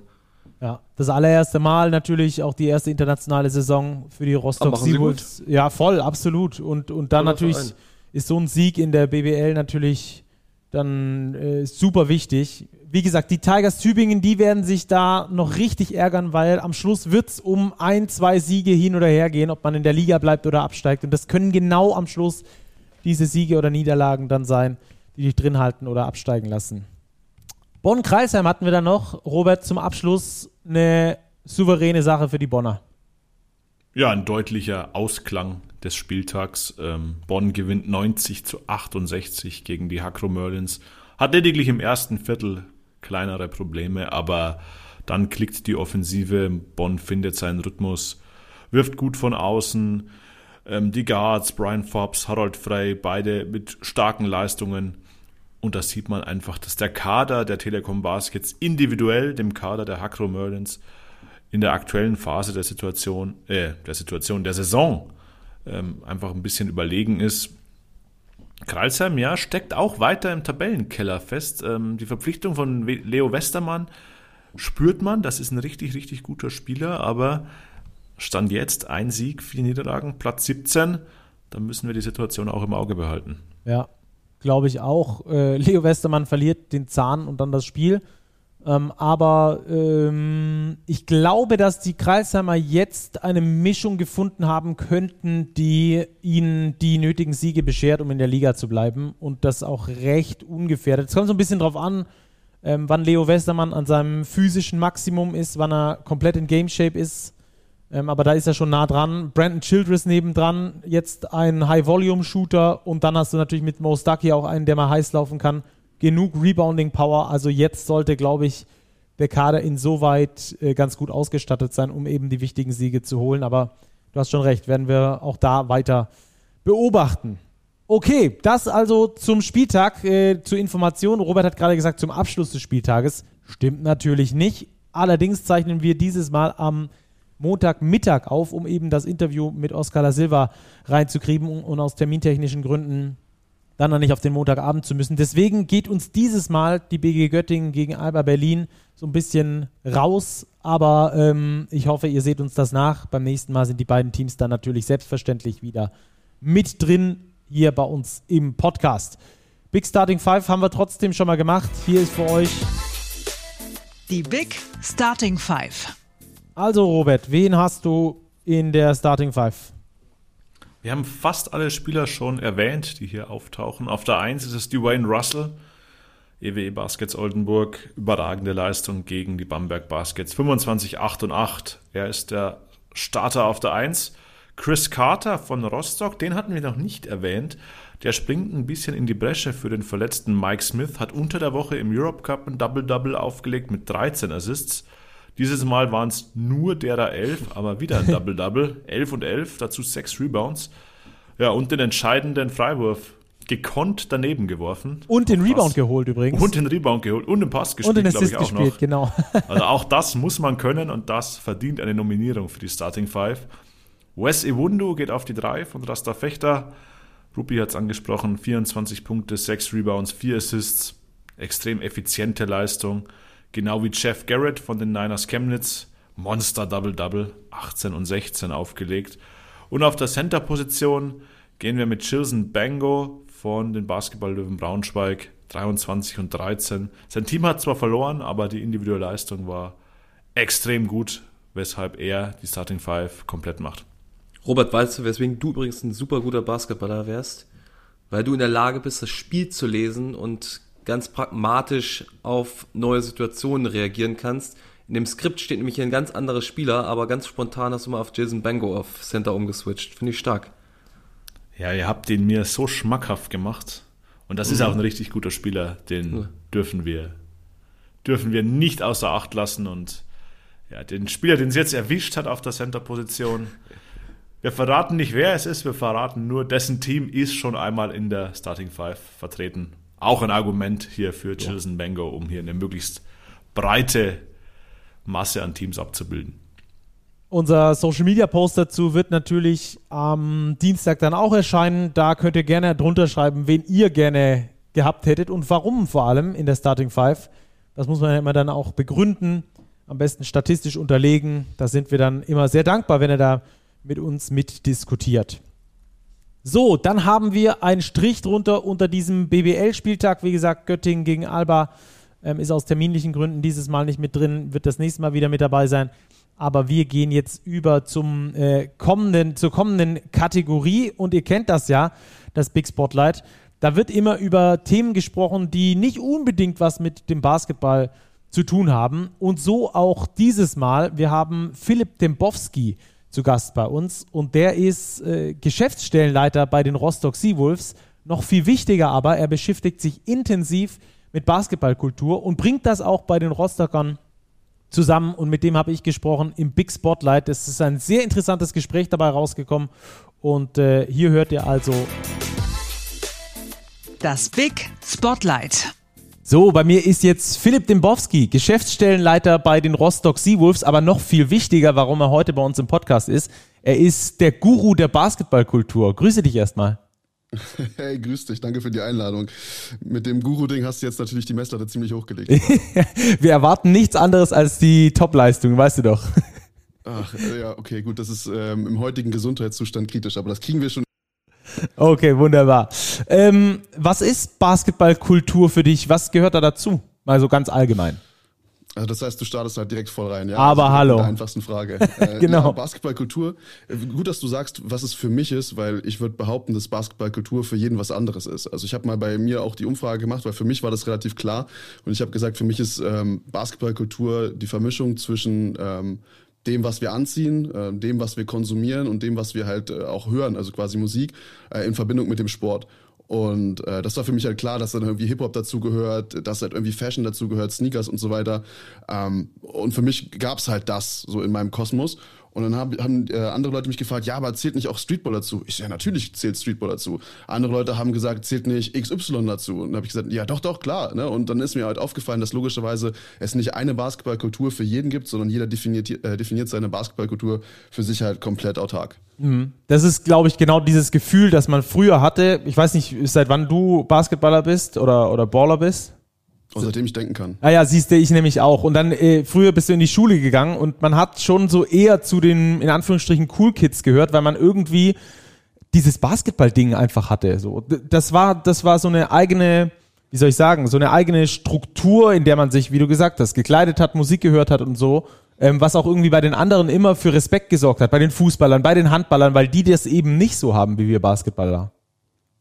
Fandst du, ja. Ich fand, bei uns war das eher so, ich habe mich eher wie so ein Misfit ein bisschen gefühlt äh, tatsächlich, weil du bist halt in dieser Fußballwelt groß geworden. Ähm, es dreht sich alles um, um den Fußball und dann bist du halt mit so einer kleinen Gruppe von Menschen und spielst halt irgendwie so einen ganz anderen Sport und wirst halt so ein bisschen belächelt dafür. Ey, kann man damit überhaupt später Geld verdienen? Warum steckst du da so viel Arbeit rein? Äh, und so weiter. Also ich habe mich eher immer nicht wie nicht wie ein Cool Kid gefühlt, doch habe ich schon, mich persönlich, aber ich, ich habe nicht gedacht, dass man von außen so wahrgenommen wird, ehrlicherweise. Ja, gut, ich hatte auch immer viele Klassenkameraden, die auch Basketballer waren und dann hatten wir immer so eine Crew, vielleicht lag es auch daran. Ja, das kann, das kann sein. Wir hatten, wir haben so eine Schulliga gehabt tatsächlich und wir haben dann irgendwie so zwei, drei, vier Teams gehabt und ich war auch in einer Gesamtschule und dann hat man sich quasi in den großen Pausen immer getroffen. Das waren auch meine ersten Berührungspunkte tatsächlich mit dem Basketball und dann haben wir alle äh, mit gemischten Teams, also halt Gymnasiasten, Realschüler, Hauptschüler und so weiter, alle gemischt gespielt und dann gab es da wie so eine kleine selbstorganisierte Pausenschulliga. Ah, das ist natürlich auch ein nices Ding. Sehr cool. Das hat Spaß gemacht, ja. Ja, das glaube ich. Äh, gerade jetzt nach der Weltmeisterschaft hoffe ich, dass die Kids das auf den Schulhöfen äh, wieder machen. Ähm, oh, unbedingt, unbedingt, das wäre so wichtig. Lass uns einen kurzen Ausflug machen. Woher kommt Basketballkultur eigentlich? Du hast dich damit äh, eingehender beschäftigt. Ähm, äh, lass uns mal nur, nur einen ganz kurzen Ausflug machen. Woher, woher kommt das Ganze eigentlich? Wie gesagt, also wenn du meine Definition äh, Ja, wir gehen mal von deiner Definition aus, genau. Genau, dann ist es dann ist es das Musikding und ähm, wenn du halt so ein bisschen Research betreibst, dann kommst du halt schnell in Richtung äh, 70er Jahre New York ähm, jeder wahrscheinlich, der irgendwie ein bisschen was mit Basketball zu tun hat, der kennt den Rucker Park und äh, die meisten von euch werden auch Breakdance kennen. Und es fing halt einfach an mit ganz normalen Blockpartys. Also damals hat man in der Bronx äh, Blockpartys veranstaltet, ne, zwischen halt eben ganz viel Gewalt, ähm, wenig Perspektive, wollten die Menschen halt irgendwie was Positives in der Hood haben und haben dann halt einfach Partys veranstaltet. Und dann ging es halt los, dass DJs angefangen haben, ihr, ihre Platten untereinander zu mischen und haben so die ersten Breakbeats erschaffen. Und dann haben halt Leute angefangen dazu zu tanzen. Und wenige Kilometer auf der anderen Seite wurde halt äh, der, der Rucker Park das erste Mal dafür genutzt, um irgendwie so ein Streetball-Turnier zu machen, was heute halt, was es heute immer noch gibt, was irgendwie das größte größte Streetball-Event äh, der Welt ist. Und das hat damals halt klein angefangen und dann hat sich das halt vermischt. Dann sind die Leute, die halt irgendwie Musik gemacht haben, auf den Blockpartys halt rübergegangen zu dem Basketball-Event und haben da Musik gemacht. Ja, dann äh, haben die Leute da getanzt und haben ihren neuen, äh, diesen, dieses, dieses verrückte Breakdancing äh, dort aufgeführt. Äh, dann haben sich halt die, die Klamottenstile untereinander vermischt. Die Leute haben angefangen, äh, Basketball-Trikots zu tragen, während sie dort privat saßen. Die anderen Leute haben dann angefangen, Baggy Pants zu tragen. Die Spieler äh, trugen dann Baggy Pants. Und es hat sich über die Jahre, weil das hat sich ja dann entwickelt aus den 70er Jahren heraus, so hardcore vermischt, dass das halt eben eine Kultur geworden ist, wenn du mich jetzt nach der kurzen Version fragst. Ja. Ja, das war die kurze Version. Ich glaube, für die lange bräuchten wir zwei Podcast-Folgen wahrscheinlich, oder? Oh, ich hätte aber Bock. Also, wenn du willst, dann lass uns durchziehen. du hast ja auch einen eigenen Podcast, der sich genau mit dem Thema beschäftigt, ne? Richtig, richtig. Das ist der Sidelines Podcast. Okay, was, was besprecht ihr da? Ähm, das mache ich mit meinem ähm, sehr guten Freund und Podcast-Host äh, Len Werle oder Podcast-Host-Kollegen Len Werle. Ähm, der hat Open Court Basketball gegründet und ist auch nach wie vor der Inhaber davon. Ähm, ja, wir haben uns halt einfach gedacht, wir wollten damals einen Podcast machen, hatten übelst Bock, wollten irgendwie sowas in Richtung Open Court machen und dann hatten wir ziemlich witzigerweise zeitgleich die gleiche Idee und meinten so, ey, noch ein Basketball-Podcast, äh, der um die NBA dreht, brauchen wir das? Ne, weil ihr seid ja auch äh, mehr oder weniger so ein Standalone hier mit der Big. Und, und äh, wir haben dann gesagt, nee, wir müssen, wir müssen nicht nochmal irgendwie das, nochmal ein neues Ding draus machen, sondern wir wollen halt was ganz anderes machen und haben dann gesagt, ey, warum lass uns, lass uns doch einfach so ein bisschen off-topic sprechen über das, was abseits der Seitenlinie passiert. Natürlich reden wir auch viel, was auf dem Platz passiert, aber viel wichtiger, lass uns doch das ganze Thema Basketballkultur, weil uns das beide irgendwie umtreibt, ähm, damit reinbringen und haben dann unseren Podcast in vier Viertel aufgeteilt, in dem es verschiedene Segmente gibt, wo wir halt eben genauso Hip-Hop einfach ähm, betrachten, Sneakers und Fashion betrachten, wo wir halt einfach den Basketball an sich betrachten und logischerweise versuchen wir das alles miteinander zu vermischen. Wir bringen auch ab und zu ein bisschen Gossip mit rein, weil auch das ist ja hier in der äh, Telenovela NBA äh, relativ groß geschrieben.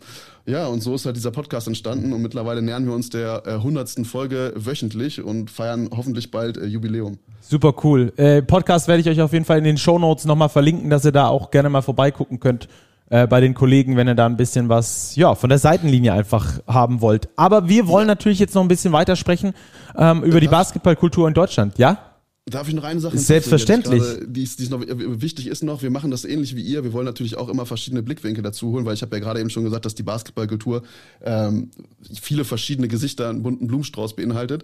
Und äh, da haben wir jede Woche natürlich immer einen Stargast, wie wir ihn nennen, dabei. Und da waren von, von äh, Referees über NBA-Spieler, Bundesligaspieler, ähm, Reporter, Creator, was du nicht dir vorstellen kannst, deutsche Rapper, Ami-Rapper, war alles schon am Start und äh, wir versuchen da, wie gesagt, diesen ganzen bunten Blumenstrauß auch so mit unterzubringen, dass man da den, äh, die ganzen diversen Blickwinkel mitbekommt.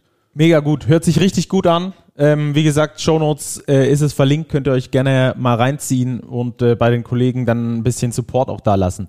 Ähm, lass uns über den über den Swag in Deutschland sprechen.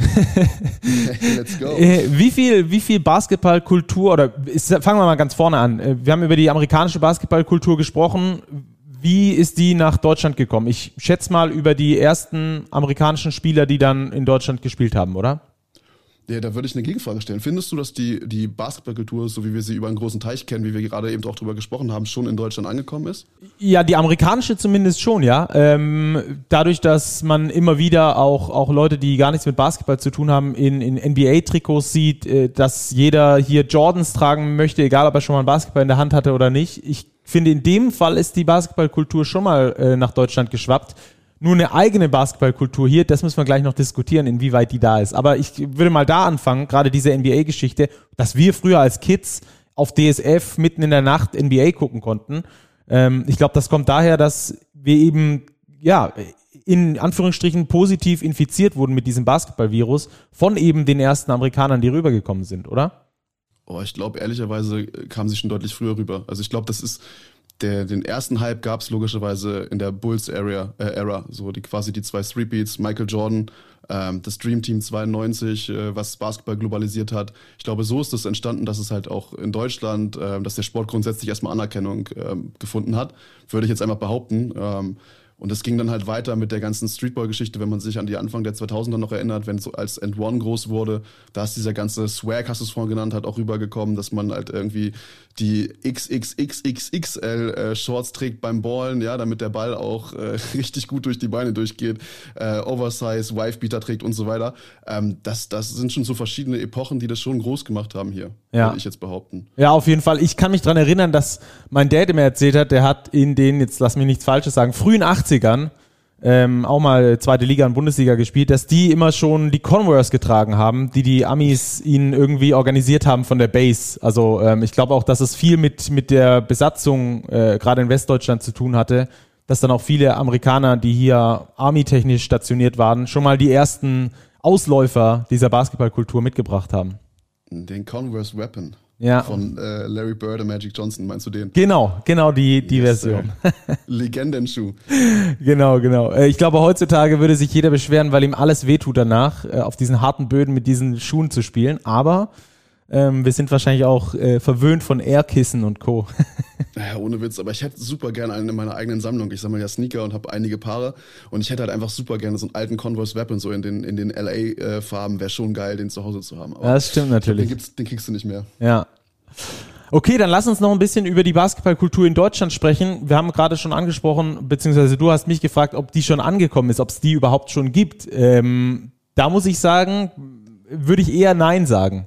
Äh, ich kenne keinen, der jetzt aus, aus Stylegründen zum Beispiel einen, einen, einen Trikot von einem Basketball-Bundesligisten tragen würde. Wie siehst du das? Ja, würde ich mich nahtlos äh, hinten einreihen zu dem, was du gerade gesagt hast, das so komplett unterschreiben. Ähm, ich, ich, wir müssen ja auch keine eigene Basketballkultur schaffen und jetzt irgendwie was ganz anderes machen und sagen, ey, keine Ahnung, unsere Kultur ist jetzt irgendwie Schlager und wir versuchen jetzt irgendwie dieses ganze Schlagereske in die, in die Halle zu bringen, weil das irgendwie Deutschland ausmachen würde. Ne, wenn das ein Take wäre, so dann, dann würden wir so versuchen, unser komplett eigenes Konstrukt zu erschaffen. Für mich würde es schon reichen, wenn man sagt, ich kopiere irgendwie die Basketballkultur, so wie sie in den USA ist, hier nach Deutschland, weil ich meine, auch hier ist Hip-Hop groß, auch hier ziehen sich die Leute halt eben gerne an und am Ende des Tages schauen wir doch eh immer wieder über den Teich, was da drüben abgeht und ähm, die diktieren uns relativ viel, was so Style, äh, Sprache und so weiter angeht. Also warum nicht einfach davon profitieren und, und äh, da irgendwie Elemente mit rausnehmen? Ja, und dann so, so ein eigenes Ding draus shapen. Ihr habt das ja schon angefangen bei den Rostock Seawolves, finde ich sehr interessant. Wir hatten das hier schon mal vor ein paar Folgen, dass ihr eure neue Teamwear äh, präsentiert habt auf einer Modeschau, ich glaube von NBBL-Spielern sogar. Und die Modeschau hat auch noch in der Kirche stattgefunden. Da musst du uns mal kurz mitnehmen. Ja, das war, das war, das ist nicht auf meinem Mist gewachsen, aber Shoutout an alle, die damit beteiligt waren. Das ist, war eine ziemlich coole Idee. Äh, auch Shoutout an Tina Janke, die das Ganze geleitet, geleitet hat. Das ist irgendwie die größte, frag mich jetzt nicht, wie sie heißt, aber es ist die größte Fashion Show in Mecklenburg-Vorpommern. Also da sind irgendwie alle möglichen Designer, die da grundsätzlich irgendwas ausstellen. Und wir wurden halt angefragt, ob wir da nicht auch irgendwie mitwirken wollen, um das ganze Thema Basketball irgendwie auch zu pushen. So logischerweise gerade auch in diesem Basketball-WM-Hype mittendrin gewesen. Und äh, wir hatten auch zu dem Zeitpunkt eine neue Kollektion und legen ja grundsätzlich auch Wert darauf, dass die halt auch privat tragbar ist, um genau das zu umzusetzen, was du gerade eben schon erwähnt hast, dass man aus Stylegründen schon dahin greift und sagt, ey, ich ziehe jetzt das Team-Merch an. Und ja, dann haben wir nicht lange überlegt und haben gesagt, komm, wir stellen irgendwie so ein kleines Team in Anführungsstrichen zusammen, die dann da auch laufen werden, mich eingeschlossen. Also ich stand auch auf der Bühne. Äh, ich habe dann auch äh, witzigerweise für andere Designer richtig mitmodeln äh, dürfen. Hat auch äh, mega viel Spaß gemacht, aber unfassbar stressig. Aber war halt schon an sich ziemlich cool, weil wir halt ziemlich coole äh, Bühnenbilder hatten. So ein bisschen ähm, so, ja, so, so ghetto-mäßig dargestellt, standen wir so ein Grüppchen auf der Bühne, äh, hatten natürlich alle unser Merch an und sollten halt wie so, so ein bisschen eine Show spielen. Äh, wie gesagt, du hast äh, drei Leute von der NBBL und JBBL waren noch mit dabei, die dann auch irgendwie so ein bisschen auf den Korb geworfen haben, so auf diesem Laufsteg in der Kirche. Äh, es war schon eigentlich ein ziemlich äh, abstruses Bild, was man sonst so A nicht in der Kirche sieht und B wahrscheinlich nicht auf dem Laufsteg sieht. Ja, mega cool. Aber es trägt natürlich genau dazu bei, äh, was aktuell noch fehlt, dass eben die deutsche Basketballkultur auch so ein bisschen ihr eigenes ähm, Ding bekommt, ihr, ihr eigenen, ihren eigenen Anstrich bekommt, oder? Ja, auf jeden Fall. Und äh, wir haben ja nahtlos da auch angeknüpft. Ähm, das sind dann Dinge, die sind tatsächlich auf meinem Mist gewachsen. Ich habe äh, lange dafür kämpfen müssen, aber habe gesagt, komm, ähm, lass uns doch mal versuchen, ob wir irgendwie so ein bisschen einen neuen Song machen. Also keine Vereinshymne, sondern einfach einen neuen Song. Und habe dann einen guten Freund und bekannten Deutschrapper gebeten, sich doch einmal mal hinzusetzen und äh, einen neuen Song aufzunehmen. Und das ist der Zilla, der hat das gemacht. Der hat mega Bock drauf gehabt, auch riesen Basketball-Fan. Und hat dann einfach eine, einen neuen Seawolves-Song geschrieben. Den gibt's auch auf Spotify. Wir sind Seawolves heißt das Ding. Oh, geil. Und äh, haben, haben dann gesagt, okay, komm, wir machen daraus auch gleich einen neuen Hype-Trailer, also quasi das Video, was du dann oben auf dem Videowürfel siehst, wenn die Jungs dann halt in die Arena kommen. Und habe auch mit einem, äh, mit einem Bekannten von, von Silla und von mir jetzt mittlerweile, äh, auch bekannter Video, ähm, Videoregisseur, Videograf aus dem Deutschrap, dann noch einen Trailer aufgenommen über mehrere Tage und haben halt das noch gemacht. Äh, wir haben mittlerweile sind wir der erste äh, Easy Credit BBL äh, Panini Partner und haben äh, Trading Cards auf dem Markt von unseren Jungs. Also da ist einiges und wir sind auch noch an ein paar anderen Dingen dran. Wir haben ein riesengroßes äh, Streetball Turnier auch organisiert in der Offseason hier mit ungefähr, ich glaube 250 Teams waren hier und 3x3 Turnier gewesen. Also wir sind da echt dran ähm, und das habe ich mir dann auch mit leuchtenden Buchstaben auf die Fahne geschrieben, halt hier irgendwie so Basketballkultur nicht nur in Rostock, sondern grundsätzlich in Deutschland zu etablieren. Ja, Finde ich grundsätzlich eine richtig geile Sache. Ähm, ganz viele Leute sprechen davon, hey, wir müssen die Leute zum Basketball bringen, wir müssen denen zeigen, wie cool Basketball ist, wir müssen ähm, einfach mehr Leute von dieser Sportart begeistern. Glaubst du, dass das ein Baustein davon ist, wie man die Leute noch mehr für Basketball begeistern kann? Ja, ultra. Also ich meine, wie gesagt, das funktioniert ja in den Staaten auch, ne? Alleine so was Simples wie äh, so eine Celebrity Row, wenn man sich halt den Garden anguckt oder hier im ehemaligen Staples Center, heute Crypto.com Arena. Welcher Star hat da noch nicht gesessen? Welcher Rapper hat da noch nicht gesessen? Und das zieht die Leute schon an, ne? Wo die Stars, Sternchen, Promis und bekannten Leute sitzen, hierzulande vielleicht Influencer oder was auch immer, oder halt, wie gesagt, Rapper, Musiker, was auch immer, das, dann wollen die Leute auch da sein. Die wollen auch Teil von dem werden. Hey, warum rennen die Leute da alle in die Halle? Das ist so das Simpelste, was man machen kann. Ne? Und auf der anderen Seite machen wir in Deutschland extrem extrem viel und das ist auch sehr, sehr gut und das würde ich auch äh, befürworten, das immer wieder weiter auszubauen. Viel für die Kinder, was Basketball angeht. Aber wenn die Kinder halt größer werden und irgendwie so ins jugendliche Alter kommen, dann weißt du selber auch aus, aus unserem Alter, ne, dann willst du cool sein, dann willst du dich ein bisschen abheben, dann versuchst du deine eigene Identität zu finden. Und ich finde, da haben wir noch extrem Nachholbedarf. So nachdem die Kids zum Basketball gebracht worden sind, äh, fehlt mir irgendwie noch so ein bisschen so das Bindeglied, warum sollen sie eigentlich da bleiben? Und da fehlt mir so diese Coolness, diesen Swag und so weiter, den Basketball eigentlich normalerweise verkörpert, den haben wir in Deutschland noch nicht so, finde ich. Ja, bin ich voll bei dir. Finde ich, finde ich einen mega interessanten und coolen Ansatz, der auch mal so ein bisschen, so ein bisschen außerhalb des Sportes zumindest stattfindet. Wie gesagt, wie viele Kids tragen heutzutage Jordan-Schuhe und jeder weiß, wer Michael Jordan ist, ohne ihn wahrscheinlich je gesehen zu haben oder spielen gesehen zu haben oder jeden Basketball in der Hand gehabt zu haben. Aber sie haben einen Bezug zu Jordan und damit auch äh, zu Basketball. Das finde ich, finde ich schon gut. Ähm, Danke dir. Hast du als äh, Rostocker das Gefühl, beziehungsweise jetzt äh, aktuell in Rostock äh, Angestellter bei den, bei den, bei den Seawolves, das Gefühl, dass es auch außerhalb der Seawolves so eine ähm, entstehende Bewegung gibt in der Basketball-Bundesliga? Oder seid ihr da bisher so ein, so ein Leuchtturmprojekt? Passt ja zur Ostsee. Passt zur Ostsee. Der Leuchtturm steht. Ja, tatsächlich schon. Also ich, äh, also ich muss auch fairerweise gestehen, ich beschäftige mich jetzt wenig damit, was die anderen Vereine halt eben in dem, in dem Business machen. Ähm, es ist irgendwie was, was man in den nächsten Wochen und Monaten macht, um sich da so ein bisschen zu vernetzen. Ich habe logischerweise aber meine Fühler schon mal ausgestreckt und mal geguckt und was Vergleichbares gibt es Stand jetzt nicht. Also es gibt schon auch Projekte mit irgendwie Musikern. Ähm, Gerade, ich, ich weiß gar nicht, wer es war, waren es die MAP Riesen, die dann auch irgendwie bei den Hip-Hop Open in Stuttgart gewesen ja, sind. genau. Genau, die waren es, glaube ich. Es gibt immer mal wieder irgendwie so ein bisschen, dass man da darüber was liest, aber es gibt niemanden, der das so ganzheitlich macht und in so einer einer Art ähm, vollumfänglichen Kulturmodus da irgendwie unterwegs ist. Mhm. Was, wenn, wenn, es, wenn uns jetzt ein Club hört, was würdest du dem empfehlen, wo er anfangen soll? Einen Designer anstellen für die Trikots oder mehr Social Media machen oder wo ist so der Anfang davon? Boah, das ist echt schwer, weil ich meine, äh, wo haben wir angefangen? Irgendwie, wie gesagt, dieses, dieses Projekt mit, den, mit der Fashion Show, das lief ja, als ich kam. Ähm, da war das, ja, war das halt schon in den Gesprächen und da habe ich gleich gesagt, ey, das passt genau zu dem, was ich vorhabe, da will ich auf jeden Fall mit dabei sein bei dem Projekt. Parallel habe ich zwei, drei Sachen angestoßen und das entwickelt dann so eine Eigendynamik. Ich glaube, es ist egal, wo man anfängt, Hauptsache du fängst halt irgendwo an und wenn du, wenn du halt Leute hast in deinem Umfeld, in deinem Basketballclub, die sich dafür interessieren und die den Mehrwert dafür auch erkennen, ich glaube, dann ähm, ja, entwickelt es so eine Art Eigenleben und, und es ist egal, wo du anfängst, weil du endest wahrscheinlich bei, bei dem gleichen oder beziehungsweise bei der Basketballkultur. Ja. Und guck mal, wie geil wäre das bitte, wenn am Ende des Tages, äh, das habe ich auch bei uns im Podcast gesagt, ähm, du hast es gerade mit dem Trikotdesign angesprochen, wenn die Kids dann einfach in ihren Schrank reingreifen und da hängen dann so Trikots von LeBron James, Michael Jordan, Kobe Bryant, wem auch immer und dazwischen hängt einfach so das BBL-Trikot deiner Stadt und du greifst halt zu dem BBL-Trikot, gehst damit auf den Schulhof und hast halt trotzdem Swag. Das wäre doch ultra nice. Ja, auf jeden Fall, auf jeden Fall. Aber dafür braucht es, glaube ich, bei ganz vielen Standorten einfach noch mal ein bisschen mehr Sinn für, für Schönheit. Ja, ich weiß auch nicht. Aber das hat ja die NBA damals auch gemacht. Ich erinnere mich, ich habe hier noch so ein, ich habe auch eine kleine Jersey-Sammlung, habe hier so ein Carl Malone USA-Trikot hängen. Also ich bin kein Carl Ja, stimmt, ja. Ich habe das gleiche von Kevin Garnett.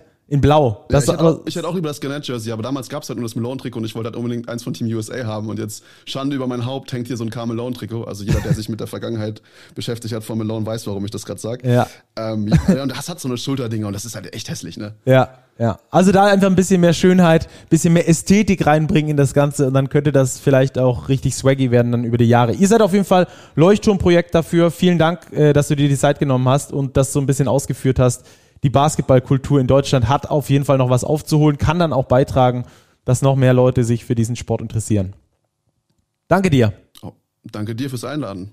So, Thema Basketballkultur haben wir also auch abgehakt. Hoffen wir mal, dass die in Deutschland auch nochmal Einzug erhält und damit äh, dann vielleicht noch eine größere Personengruppe als nur die wirklich komplett sportorientierten in die Hallen treibt äh, zur BBL und dass vielleicht der ein oder andere Idee, äh, der ein oder andere Verein auch mal eine modische Idee hat, was Teamwear angeht, die man dann da auch so ähm, als äh, coole Kleidung draußen auf der Straße mal tragen kann. So wie NBA-Trikots aktuell, mal geile BBL-Trikots, würde ich machen, wenn es die geben würde. Wie sieht es bei euch es gab aus? mal welche, es gab mal welche. Ich fand die Bayreuther eine Zeit lang mal überragend mit ihren Weihnachtstrikots oder diesem Basti Doret-Trikot, wo da seine Silhouette abgebildet war. Das fand ich richtig geil. Ansonsten finde ich die Trikots in der BBL viel zu langweilig und überhaupt nicht mutig genug. Ja, häufig halt die Vereinsfarbe halt so, dass sie dir die Iris rausbrennt aus dem Augeninneren. Ja, also so voll, völlig dominant und, und wenig Ideen dabei. Und mir gefallen diese breiten Schulterstege ja. einfach nicht so richtig. Ich mag das eher, wenn das so ist wie so ein Tanktop. Das waren meine Lieblingsbasketball-Trikots immer. Ähm, die, es gibt ein paar wenige in der Liga, die tatsächlich wirklich richtig schicke Trikots haben. Die Hakro Merlins zum Beispiel haben ein richtig geiles Trikot. Ähm, die Bayern, das, das, das grüne Trikot von den Bayern, das ist auch oh, mit ja, einer Idee. Das, besonders, ja. das, das Oktoberfest-Trikot mit den Hopfendolden. Ja, genau, mhm, ja. genau. Ähm, also so ein paar gibt es da schon. Und ich habe auch äh, ein paar äh, BBL, äh, ich sag mal, äh, Merch-Sachen von verschiedenen Clubs, wenn es wirklich schön ist, so zum ins Basketballtraining anziehen. Aber ähm, es gibt dann doch nicht allzu viele, die man wirklich anziehen kann, wo man dann sagen kann, boah, geil, hier, orangenes Trikot, das ist heute mein Style für die Straße. das fällt mir auch nicht ein. Ja. Da wird man sogar auf dem Freiplatz, glaube ich, krumm angeguckt, wenn man da mit diesen Farben ankommt. Naja. Ja, und witzigerweise, da können wir vielleicht mal einen kleinen Shoutout machen. In Hamburg gibt es einen, einen Fan, der unheimlich viele Trikots trägt. Der, der Chris, den haben wir demnächst hab ich mal einen, einen längeren Artikel über ihn, den habe ich jetzt nochmal getroffen zum Interview. Der handelt mit getragenen Trikots, original jeglicher Art. Und der hat mir tatsächlich erzählt, er zieht immer ein Trikot an, jeden Tag, egal wohin, nur zur Arbeit. Also er fährt mit, mit einem Trikot zur Arbeit, dann zieht er es im Auto aus, zieht sich vernünftig an und wenn er wieder ins Auto geht, um nach Hause zu fahren, zieht er sein Trikot wieder an. Geil. Also es gibt die Menschen und unter anderem auch die BBL-Trikots tragen. Ja. Bräuchte ich halt, glaube ich, so eine Dose Deo am Tag, weil diese Trikots dann schon auch äh, zum Schwitzen führen. Da ist was dran. Ja. Okay, ja, möglicherweise gibt es da ja was ähm, in den kommenden Jahren. Mich würde es auf jeden Fall freuen, wenn da ein bisschen fanorientierter gedacht werden würde, ein bisschen modeorientierter gedacht werden würde, wie einfach nur, wir machen Basketball-Trikot, wir sind ein Basketballverein. Und dann machen wir da unsere Hauptfarbe drauf. Und ja. Also Merch ist ja nicht nur da, um in der Halle getragen zu werden, sondern die NBA macht das, finde ich, ziemlich gut vor, auch mit den ganzen Caps und so. Das hat halt immer auch einen modischen oder häufig auch einen modischen Ansatz und nicht nur diesen sportlichen.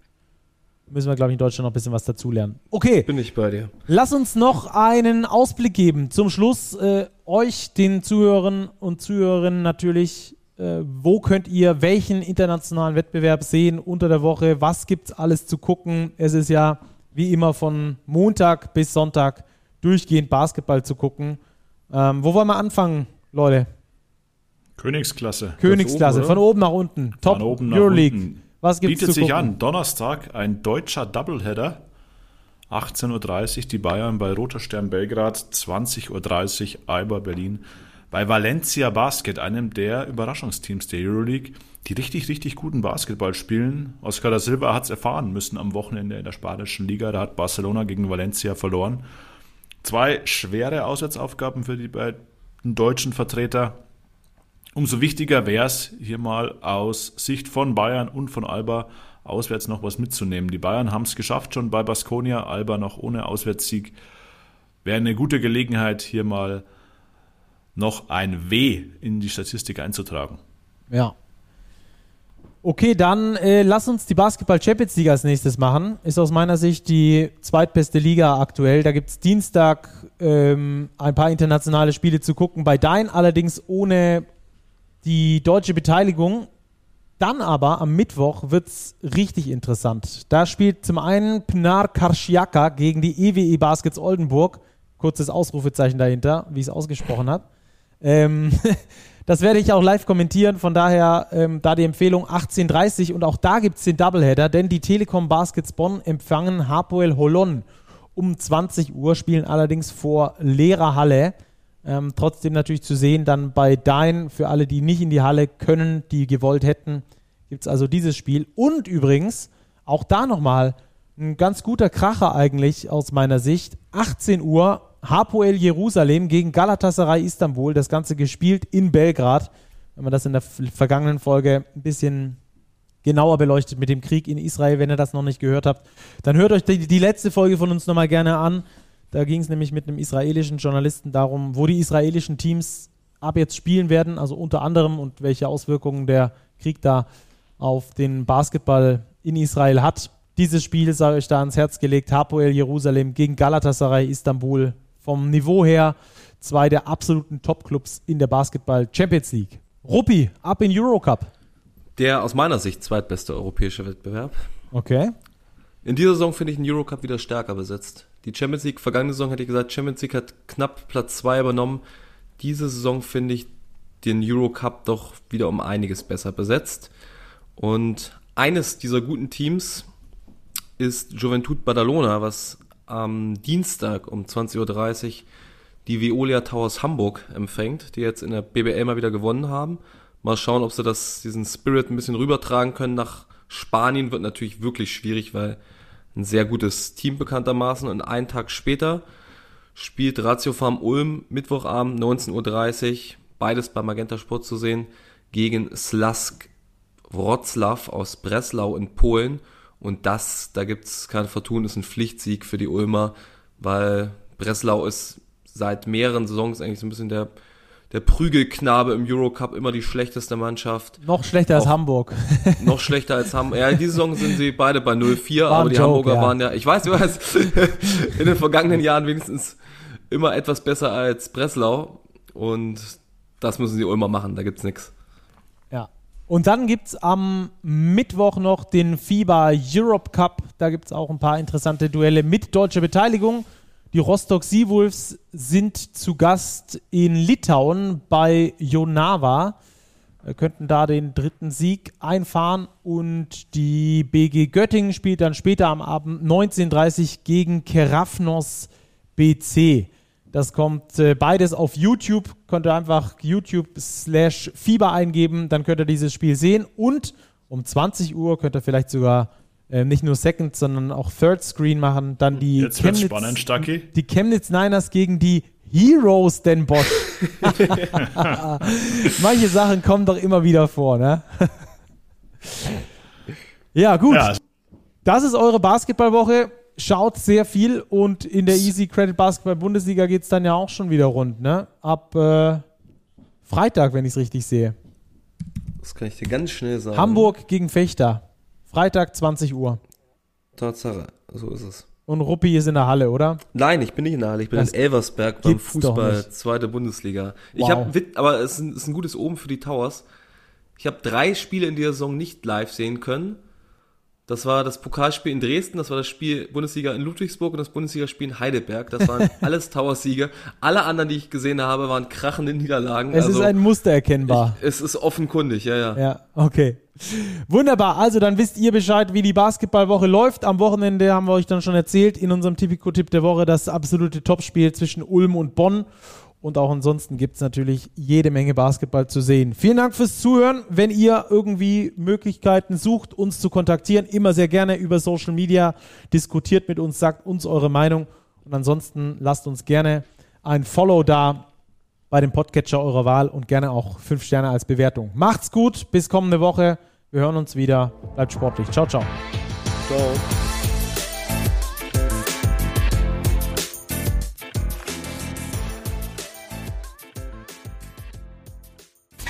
Diese Sendung wurde präsentiert von Tipico Sportwetten.